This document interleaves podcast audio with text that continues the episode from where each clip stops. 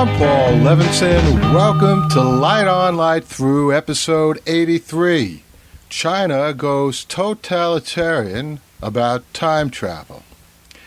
I've been fortunate about my books in China. At this point, seven have been translated into Chinese. These go all the way back to Mind at Large, Knowing in the Technological Age, which was first published here in the United States in 1988. It, these books include The Soft Edge, my 1997 book, The Soft Edge A Natural History and Future of the Information Revolution. My translations in China include Digital McLuhan, A Guide to the Information Millennium. These books include New New Media, my most recent book, which was published in 2009 in the United States and England. I even have a book, The Essential Levinson, which exists nowhere in the world other than China. It's a compilation of many of my essays and shorter pieces. And these books have been available to students, scholars, and the general public in the People's Republic of China. In fact, seven is the largest number of my books translated into any language. The runner up for my translation is Polish at five. But unlike the Chinese translations, two of my Polish translations have been of my science fiction. China, in contrast, has only translated my nonfiction. Now, I've always wondered and felt a little bad about this because I'm very fond of my science fiction as well as my media theory and scholarship and books about the history and future of communication. But a story in the New Yorker last week may provide a piece of an answer. It's the kind of story that you don't know whether to laugh or cry about. In fact, Richard Brody in the New Yorker says that when he first heard about this, he thought the report was a quote onion style joke unquote. The Onion, of course, is the online magazine that deals with satire, making jokes. My friend Barna Donovan wrote on my Facebook wall about this last week, and I have to tell you, my first thought was that he'd come upon some April Fool's joke. But it's apparently no joke at all. The Chinese government is banning time travel movies. They think, quote, the producers and writers are treating the serious history in a frivolous way, unquote. This comes from a website, an article on this website, China Hush, and I'll provide a link to that website as well as to the New Yorker page with Richard Brody's piece on the lightonlightthrough.com webpage in the show notes for this episode. Now, aside from the fact that most time travel stories have a philosophic thread which is about as serious as it gets, how can you go back in time and change the past when that very change will create a future in which you will not be aware of what you wanted to change in the first place? That is, the change in history that motivated your trip. By the way, I wrote a whole blog piece about this, The Enjoyable Trouble with Time Travel. There'll also be a link to that in the show notes to this episode.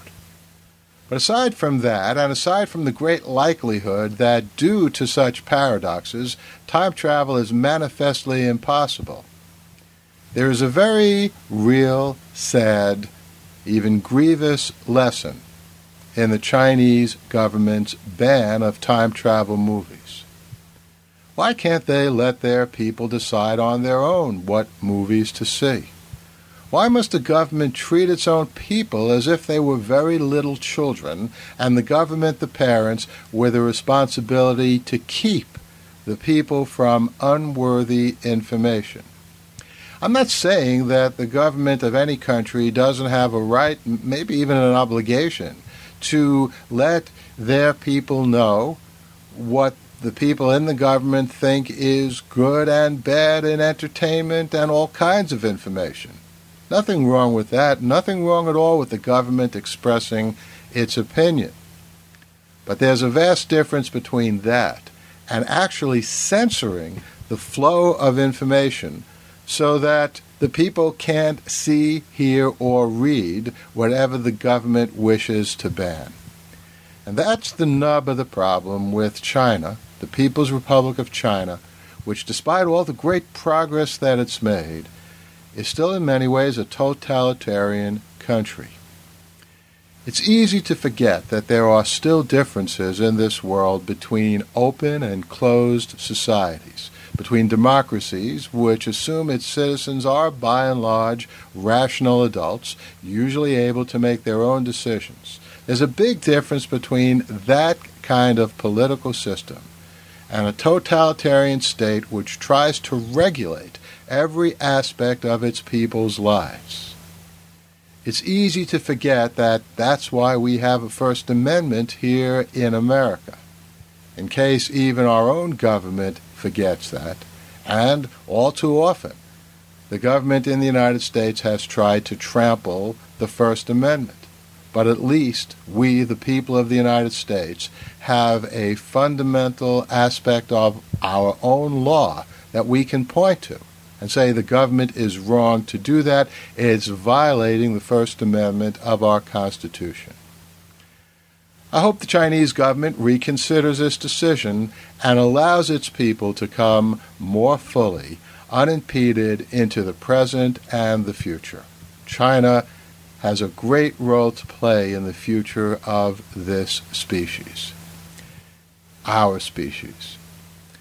In the meantime, I can't help wondering if, as per my 1995 novelette made into a 2000 movie, that would be the chronology protection case, I can't help wondering if the universe itself isn't somehow at work here, trying to prevent any publicity for time travel because the universe doesn't want to see time travelers unravel its own existence.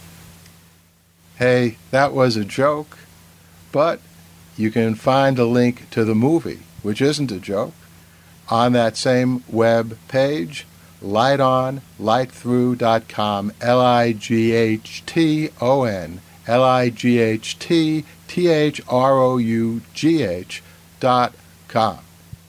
And you'll find a link to that 2002 movie, The Chronology Protection Case, and also a link to some of the articles I mentioned in this podcast. So, it's been a while since I've done an episode of Light On, Light Through. I'll try to be back with episodes more frequently. But I thought that this decision by the Chinese government was serious enough to warrant a podcast all on its own devoted to that. So I'll see you here next time. In the meantime, I'm Paul Levinson. Enjoy. The Light on Light Through podcast. Oh, yeah. I have something I want to tell you about. It's actually about our new sponsor, emusic.com. They have a great deal going a 14 day free trial with 35 downloads of great music. And if you cancel, not that you will, but if you do decide to cancel, anytime before the 14 days are over, you get to keep all 35 tracks. Now, if you want to avail yourself of this offer, you just log on to emusic.com slash L E V I N S O N.